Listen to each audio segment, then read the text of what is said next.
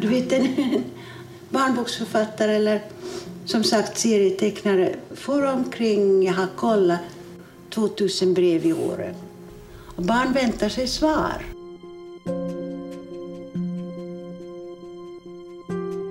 Det svåra är ju att eh, eftersom jag besvarar varje brev så blir eh, marginalen för mitt eget arbete eh, småningom lite smal.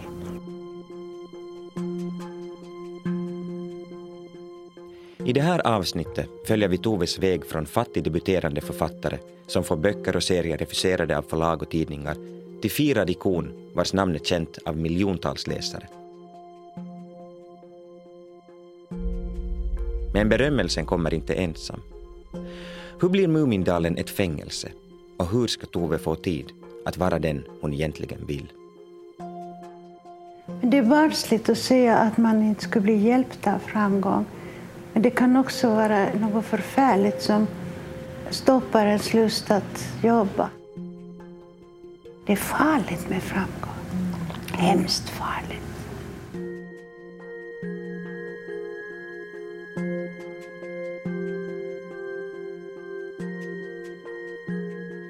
Penseln, pennan och hjärtat, avsnitt 5. Berömmelsen som blev en boja.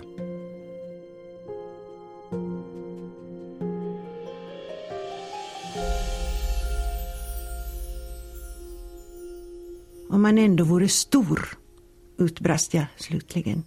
Stor och berömd. Då skulle man klara en moster utan vidare. Hur blir man berömd? frågar rådjuret. Och det är nog ganska lätt, svarar jag. Man bara gör något som ingen annan har hittat på att göra förut. Eller något gammalt på ett nytt sätt.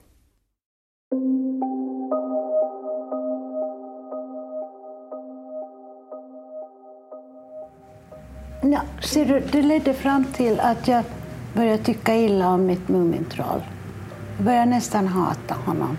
Det blev för mycket.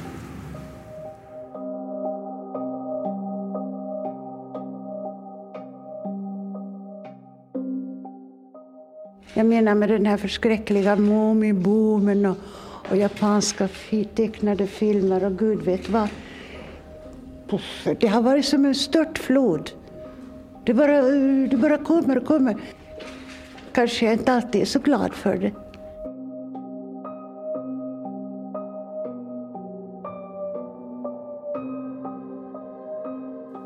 Två olika intervjuer, men med samma känsla.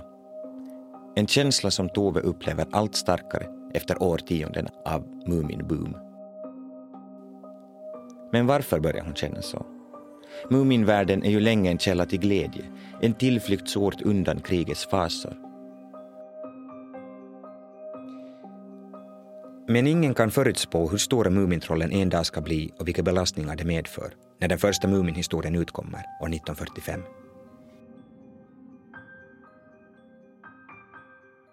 Det var den allra första och den hette eh, Småtrollen och den stora översvämningen.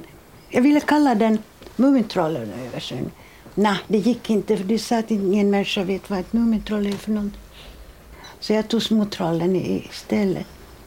Och, och den där, jag tror inte att någon, någon människa egentligen märkte när den här berättelsen kom ut.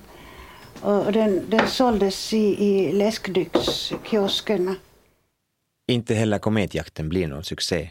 Och Toves förlag refuserar följande Muminbok, Trollkarlens hatt, som lyckligtvis tas upp av ett annat förlag. Men en del hängivna beundrare får Tove redan tidigt. Den då åttaåriga Kristina Andersson, som senare blir barnboksförfattare och keramikkonstnär, skriver till Tove att den senaste Muminboken inte går att köpa i hennes hemstad och får genast ett exemplar på posten av Tove. Så att sen tänkte jag att jag, jag måste, måste, måste träffa henne. Nå, så gjorde jag en ful liten brosch, vad jag kommer ihåg, i någon sorts fejklera. Och så for jag till Helsingfors, där hon hade sin ateljé och sin bostad. Så ringde jag på och hoppades, hoppades så att hon inte skulle vara hemma. Men jag hörde steg bakom dörren och dörren gick upp. Och där stod Tove Jansson. Och sen räckte jag då fram, hon bar in mig och så räckte jag fram den här, det här lilla paketet och hon sa åh, oj, förtjusande på sitt förtjusande sätt. Och så frågade hon om hon skulle få bjuda på någonting. Och så föreslog hon att kanske jag ville ha lite rom. Och då svimmade jag nästan av förskräckelse och backade ut och sa att nej tack, att jag behöver ingenting. Och jag hade nu utfört mitt upp, uppdrag så att det var klart med det. När de träffas igen flera år senare erkänner Tove att hon var minst lika nervös, ovan som hon var att träffa sin publik. Men det är något som hon kommer att behöva vänja sig vid.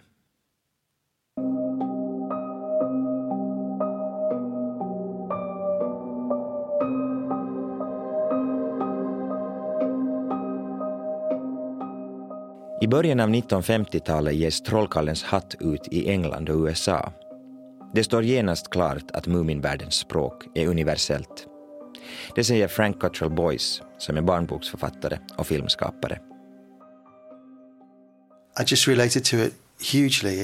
I felt like she was writing just for me, which I think is a great thing about the power of great literature, because I was a working class child on a big housing estate in Liverpool, in the northwest of England, and she was uh, upper middle class, bohemian, lesbian on a small island in the Gulf of Finland, and all of those barriers just disappeared. I felt that she'd written this book just for me. Att en pojke från en arbetarklassfamilj i en brittisk industristad känner att en bohemisk lesbisk kvinna i ett land långt borta, trots alla våra olikheter, skriver just för mig. Det är styrkan i god litteratur säger Boyce.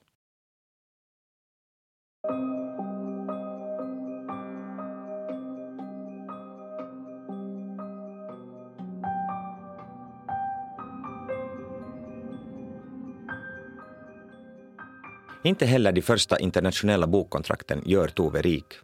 Hon är fortfarande en fattig frilansande illustratör och konstnär och tänker att hon kunde få en mer regelbunden inkomst om Mumin utkom som seriestripp. Vänstertidningen Ny Tid publicerar också en sån, men den blir kortlivad. När Tove försöker erbjuda Mumin till större tidningar får hon inte ens ett möte. President Tarja Halonen säger att det här inte är ett ovanligt öde för finska begåvningar. Hon blev mer populär till början i utomlands än i Finland. Eh, vi har en, i det här också sådana minoritetskomplexet eh, vi, vi kan inte respektera äh, våra egna äh, konstnärer eller andra människor äh, före någon i utomlands berättar att de är bra.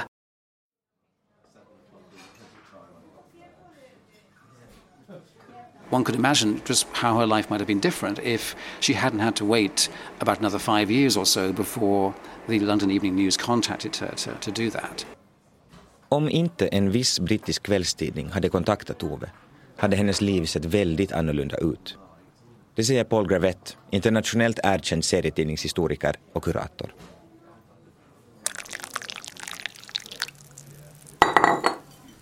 Something, yes, very, very, or fresh leaves. Gravette sitter på ett stökigt café i London och smuttar på sin afternoon tea. Och det är just här, i den brittiska huvudstaden som Tove till sist får sitt stora internationella genombrott. Och det är tack vare ett kontrakt med en av den tidens största tidningskonglomerat. The Evening News at the time was a very successful newspaper. I mean, we're here in the, in the 21st century. We can forget how important, before the internet, newspapers were. They were the news source. Um, and this was the biggest selling evening paper in the world. Tidningen som har kontaktat Tove är Evening News världens på den tiden största kvällstidning vars serier syndikeras över hela världen. Ett avtal med dem innebär att Toves serier som bäst läses av 20 miljoner läsare i 40 länder. Det berättar Juhani Tolmanen, som har skrivit en bok om Mumin-serierna. Enimmillään se ilmestyi 40 maassa, alkaa niin kuin Turkista ja Etelä-Afrikasta ja kulkee niin kuin Ugandaan ja Kanadaan – And that was a turning point really in her, her life because it gave her at last uh, a salary, a month, a substantial salary. Efter att Toves kontakt på tidningen, Charles Sutton, har gjort entré med sitt plommonsto på sin käpp kommer Toves liv aldrig mer att bli som förr. Och en regelbunden inkomst är bara början.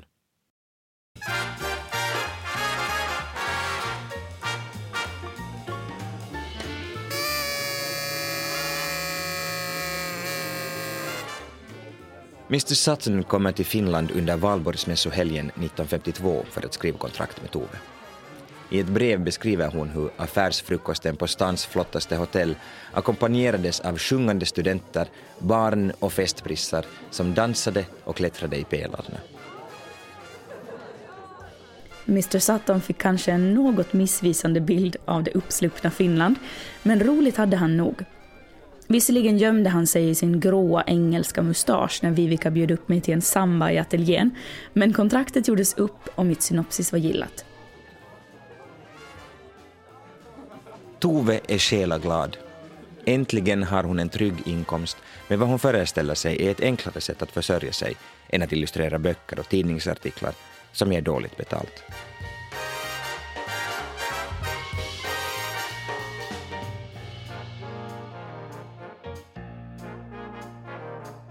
Bara sex serier i veckan. Och jag behöver aldrig mer teckna idiotiska små bilder, gräla med krångliga författare eller rita morsdagskort och så vidare. Fri från pengabekymmer kommer det att finnas tid för måleriet, tänker Tove. Men det kommer att visa sig att sex serier i veckan inte är något bara.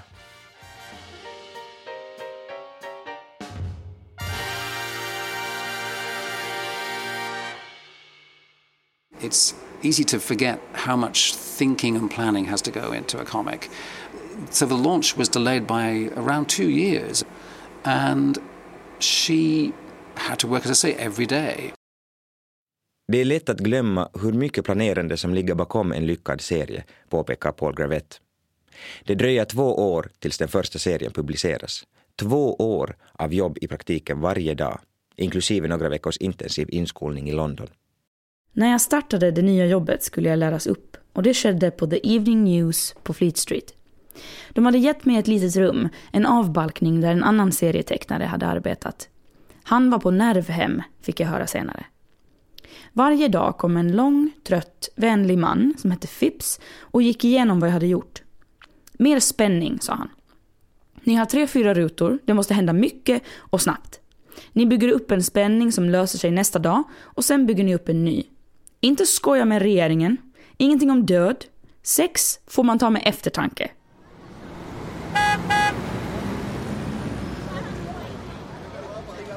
Muminserien lanseras med en påkostad marknadsföringskampanj som syns överallt på gatorna i London, där tidningens hundratals utdelningsbilar draperas med enorma bilder på Mumin.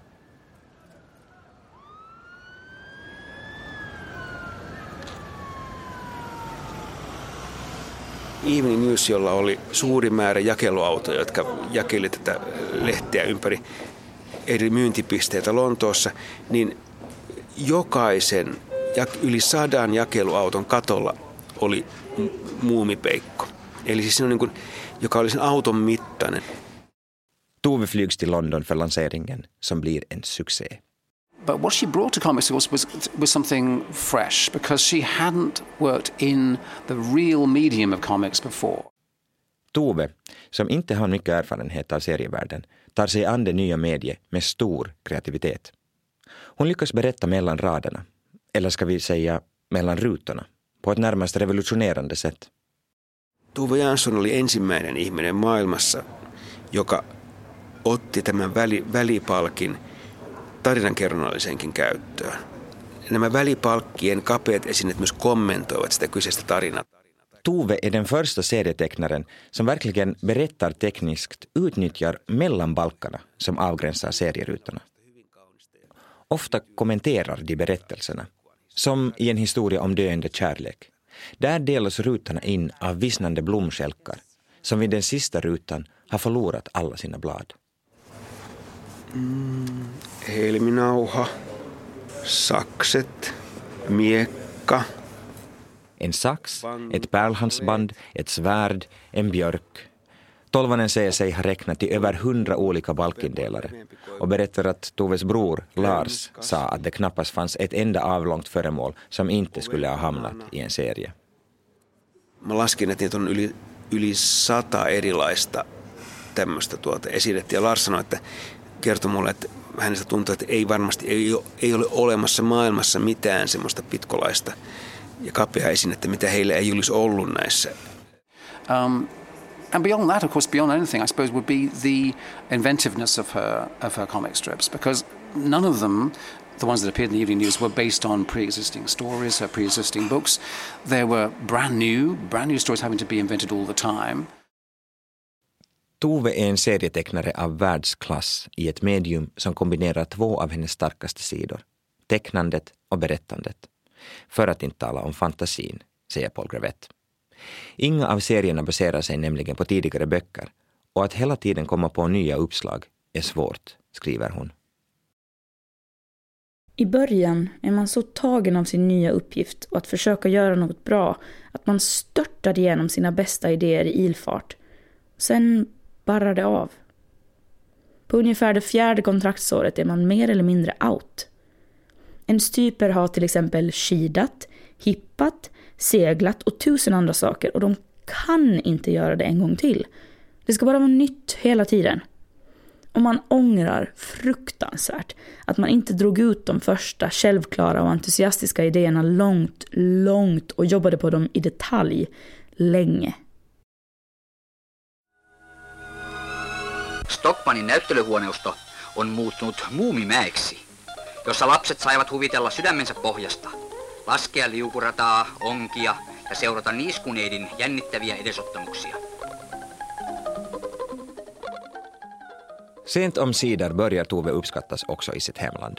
År 1956 rapporterar TVn om att varuhuset Stockman har en stor Mumindag, liksom varuhuset NK i Stockholm en tid senare.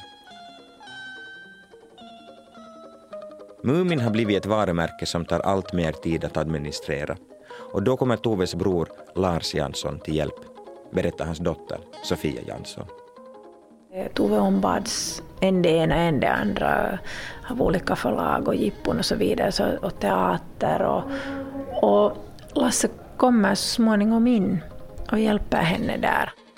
Och det blev progressivt så att han tog över mer och mer av, av business-sidan.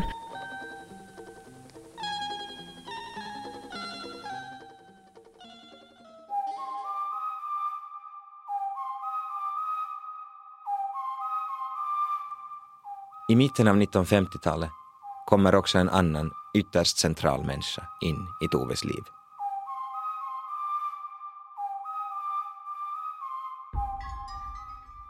Tove skriver till väninnan Eva Konikoff om hur jobbiga de senaste åren i hennes privatliv har varit med en räcka förälskelser, tillfälliga förbindelser och besvikelse. Hon hoppas att en dag kunna hitta någon som hon kan tycka om. Det kommer inte bli lätt och lite löjligt är jag rädd.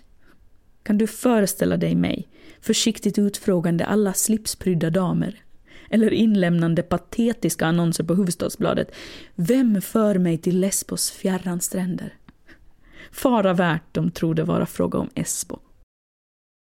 Till slut hittar Tove någon som nog förstår skillnaden mellan Lesbos och Helsingfors förorten Esbo. När hon träffar konstgrafikern Tuulikki Pietilä är allt plötsligt självklart. Det säger deras gemensamma vän och Toves förläggare Helene Svensson. Hon är en av redaktörerna för en antologi med Toves brev, där också en del av hennes korrespondens med Tuulikki finns återgiven.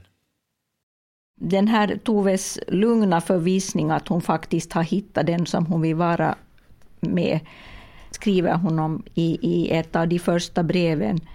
Ser du, jag älskar dig samtidigt förtrollad och med ett stort lugn och jag är inte rädd för någonting som finns i beredskap för oss. Och det här är liksom en ny Tove på sätt och vis. Ehm, för det fanns ju ett, ett ganska besvärligt skede när hon tyckte att hon hängde i luften och inte riktigt visste vad hennes sexuella identitet var. Och, och så ehm, bestämde hon sig sen, fanns den där förvissningen att så här är det.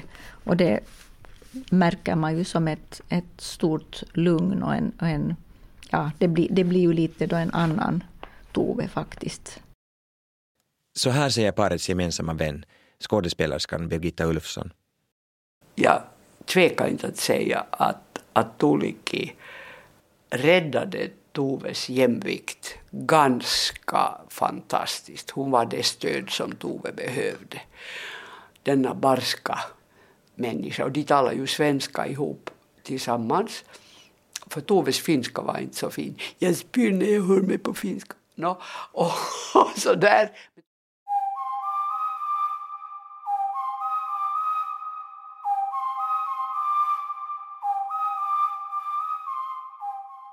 På andra sidan lampan hade någon grävt ner sig i snön i en bekväm grop.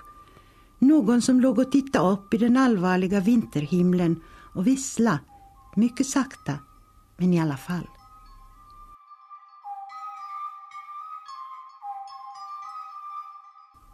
Vad är det för en sång? frågar Mumintrollen. Det är en sång om mig själv, svarar någon ur gropen. En sång om Totikki som har byggt en snölykta. Men refrängen handlar om helt andra saker.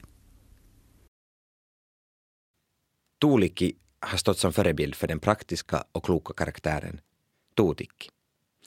Hon introduceras i Muminboken Trollvinter. Jag förstår, sa Mumintrollet och satte sig i snön. Det gör du inte, sa Totikki vänligt och stack upp så mycket att hon visade sin röd och vittrandiga tröja. För refrängen handlar just om sånt som man inte förstår. Just nu tänker jag på norrsken. Man vet inte om det finns eller bara syns. Allting är mycket osäkert och det är just det som lugnar mig. I Trollvinter vaknar Mumintrollet upp ur sitt ide mitt i vintern till en främmande kall värld. För Tove är det här en beskrivning av hur vilsen hon stundvis kände sig inför kommersialiseringen av Muminvärlden.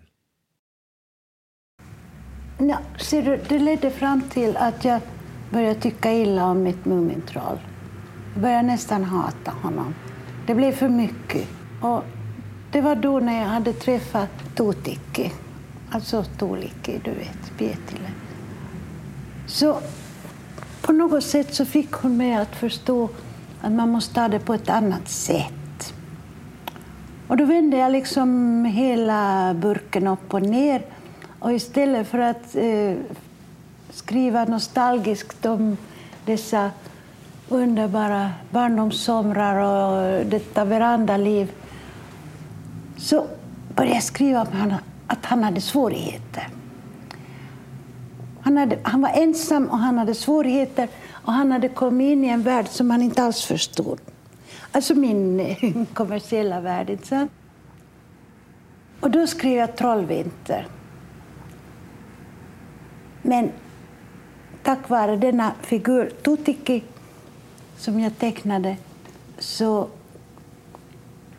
lyckades han komma fram till en lösning på det hela och var mycket, mycket stolt och sa till slut i boken att, att jag är det första Mumintroll som har varit med om en hel vinter. Du vet, det låg ju i det allihop. Och på det sättet kom jag igång igen med mitt uh, Mumintroll.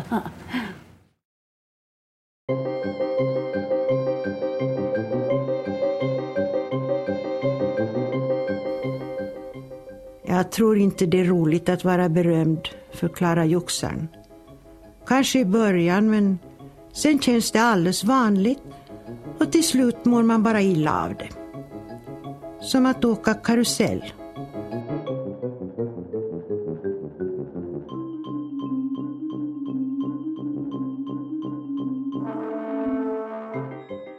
Joxaren i Toves bok Muminpappans memoarer känner antagligen ganska lika inför berömmelse som Tove. I takt med att hon blir kändare fylls tamburen av brev från hela världen, både av beundrare och av folk som vill göra Muminaffärer. Kan du inte rita en snusmumrik som jag kan få tatuerad på min arm som en frihetssymbol? Vi emotser snarast möjligt ert värderande svar beträffande Muminmotiv på toalettpapper i pastellfärger. Vad ska jag göra med mina föräldrar? De blir mer och mer hopplösa. Skriv!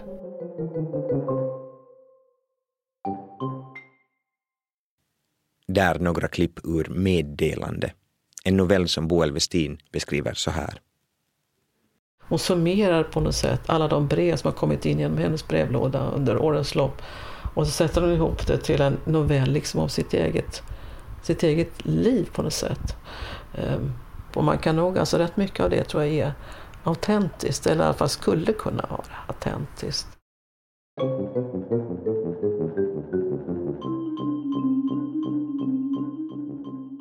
Hej! Jag tänker bli författare. Kan du hjälpa mig med lite uppgifter? Är det riktigt att lämna in sitt manus till flera förlag samtidigt? Och är det bättre eller sämre med illustrationer? Har ni alls begripit vad det kan betyda för väntande mödrar att hela tiden, hela tiden konfronteras med dessa näsor? Vilken stålpenna använder du för att rita serier? Ett beundrarbrev är adresserat till Skruttet, Mumindalen, eventuellt Helsingfors, Finland. Till och med flaskpost från Australien når fram. Och inne i den där flaskan så låg då ett brev från en liten pojke som skriver till... Eh, det har en bok som heter eh, Vem ska trösta Knytte? Och han ville trösta Knytte och, och skrev att, eh, att, du, att du är bjuden till mitt party nästa vecka och om, om, om den här flaskposten är våt så kan du bli, be din mamma att, att stryka den åt dig. Ja, så det, det, det kommer såna här härliga saker som man inte skulle vilja vara utan. Sant? Tove inte bara läser alla brev hon får. Hon sätter också en ära i att besvara dem. Du vet, en barnboksförfattare eller som sagt serietecknare får omkring, jag har kollat, vi får ungefär eh, 2000 brev i år. Det är naturligtvis massa affärsbrev, men huvudsakligen är det från barn. Och barn väntar sig svar, självfallet.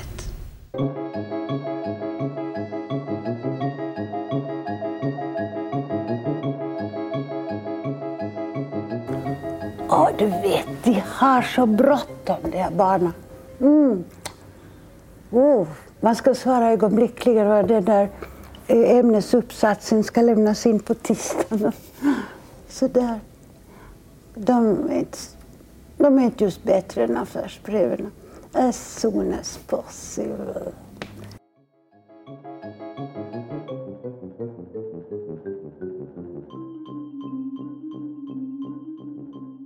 Vi emotser er kommentar beträffande föregående redovisning i anslutning till tidigare oavslutade överenskommelser. I er berättelse Katten byter ni katt två gånger, och det är hjärtlöst. Som medlem av Djurskyddsföreningen måste jag... Hej, jag heter Olavi. Du skriver bra, men förra gången gjorde du inte lyckligt slut. Varför gör du så här?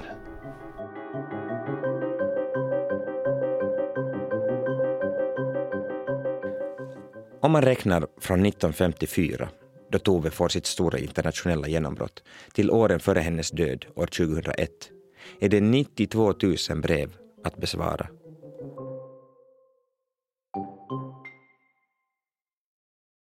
Jag kommer att tänka på nu en annan sagofarbror och det var Zacharias Topelius. Han satt där på sin veranda med sin lilla kvällsgrogg och sen kom eh, den här eh, hushållerskan och sa att lektorn, här är nu igen en liten deputation, det är små barn som kommer med sin uppvaktning och de har blommor med sig. Och vet du vad han sa? Han sa, fan ta Finlands barn! Ha, ha, ha. Och sen, sen gick han och var trevlig mot dem och förtjusande naturligtvis. Men han sa det där det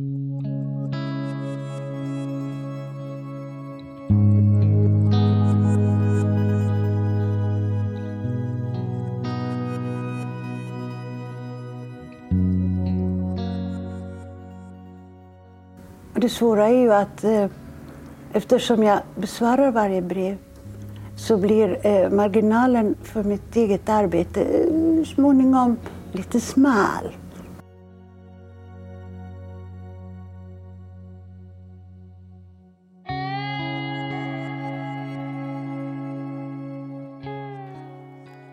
Muminkändisskapet leder till en identitetskris. Själv ser Tove sig fortfarande som bildkonstnär i första hand. Men det gör inte alla. Konsthistorikern Erik Kruskoff minns en årsfest på Konstnärsgille där föreningens ordförande retar upp Tove ordentligt. När han kom så, så, så sa han, eh, hälsade han ju förstås och hälsade på Tove och, och, och, och, sa att så trevligt att vi också får en sagoberättelse i det här bordet. Och, och då, då tittade hon så där ilsket på honom och sa att, att, att när jag avger min skattedeklaration och där står yrke så fyller jag i konstmålare. Och det var liksom hennes yrke och, och länge ansåg hon att, där, att målare, det var hennes yrke.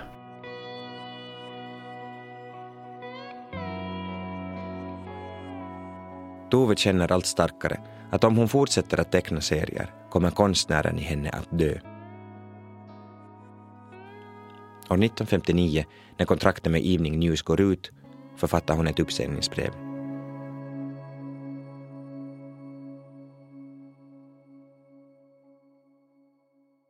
Under den här tiden har mitt liv med Mumintrollet börjat likna ett mycket slitet äktenskap.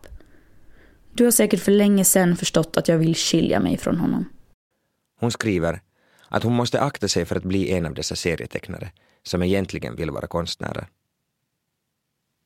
Även om jag lekte med Mumintrollen försökte jag måla stilleben varje söndag. Nu tecknar jag Mumintroll med en känsla som börjar likna hat. Och ibland om söndagarna står jag vid mitt eget arbete som inför en stängd dörr. Jag vill aldrig mer teckna serier. Jag är ledsen. Räddningen kommer från Toves bror Lars, som redan i flera år har hjälpt Tove både med Muminaffärerna och med att översätta serierna till engelska, berättar Lars dotter Sofia Jansson. Då, då föreslog faktiskt han att uh, varför inte försöka med Lasse? Att Lasse kunde ju skriva och, och men han kunde lära sig att teckna. Och, och precis så gick det ju. Han, han skickade in några provstripper till syndikatet och efter ett par månader att ha övat sig att teckna Mumintroll och de sa att jo, jo, det är jättebra, fortsätt du bara. Och sen blev det ju så att han tecknade Muminserien från 1960 till 1975. De facto mycket längre än Tove. Lars kertoi mulle, että hän niin paras keksintö, mikä hän ikinä on keksinyt muumeihin, oli aikakone, jolloin tuolta he pystyvät seikkailemaan sitten myöskin eri, eri aikavyöhykkeillä – Lars låter Muminfamiljen söka sig allt längre utanför Mumindalen, vilket gör manusarbetet friare. Själv tycker han att hans bästa innovation är en tidsmaskin som gör att Muminfamiljen kan röra sig i olika tidsepoker som vilda västern, säger serieexperten Juhani Tolvanen. Larsin aikana seikkailtiin villissä lännessä ja kaikkea muuta. silloin, eli seikkailut alkoi tapahtua myöskin tuolla Muumilaakson ulkopuolella.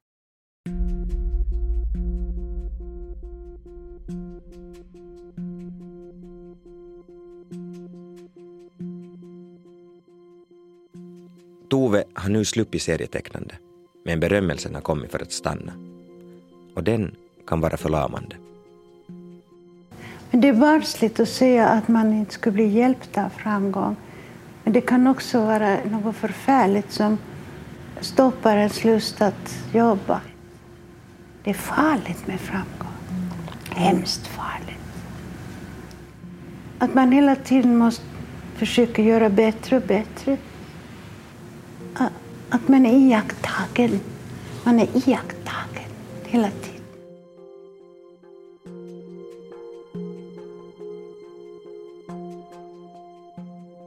År 1959 målar Tove ett självporträtt med titeln Nybörjare. Fri från seriekontraktets ok har hon äntligen tid att återskapa sig själv som bildkonstnär. Men frågan är om konstvärldens trender har sprungit ifrån hennes måleri. Det får du höra mer om i nästa avsnitt, där vi också följer med Tove ut till den plats som blivit närmast mytologisk i Toves sammanhang.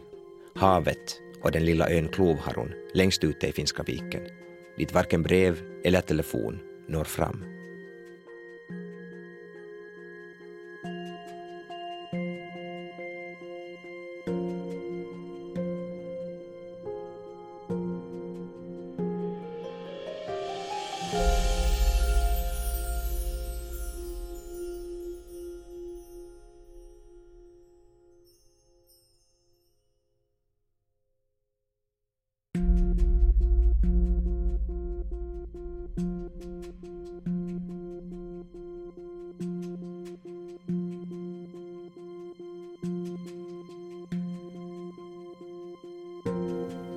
Lyssnar på femte avsnittet i en dokumentärserie om Tove Jansson producerad av Outhouse Media för Moomin Characters.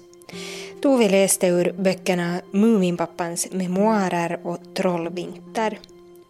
Brevcitaten är tagna ur Helene Svenssons och Boel Westins antologi Brev från Tove Jansson och Westins och Tuula Karjalainens biografier om Tove. Intervjuerna med Tove är ur Yles arkiv och gjorda av Chris Zitting, Terttu Levonen och Anna Dönsberg. Alla övriga intervjuer är gjorda av Nanette-Marie Forsström och Kira Schröder som också står för research, produktion, klipp och regi. Exekutiv producent är Jonas Fort och produktionsassistenter Jonas Forsbacka och Ida Kronholm. Uppläsning Oskar Pöysti och Ida Kronholm samt lärare och studerande vid Svenska social och kommunalhögskolan vid Helsingfors universitet. Du hittar mer information om produktionen på mumin.com.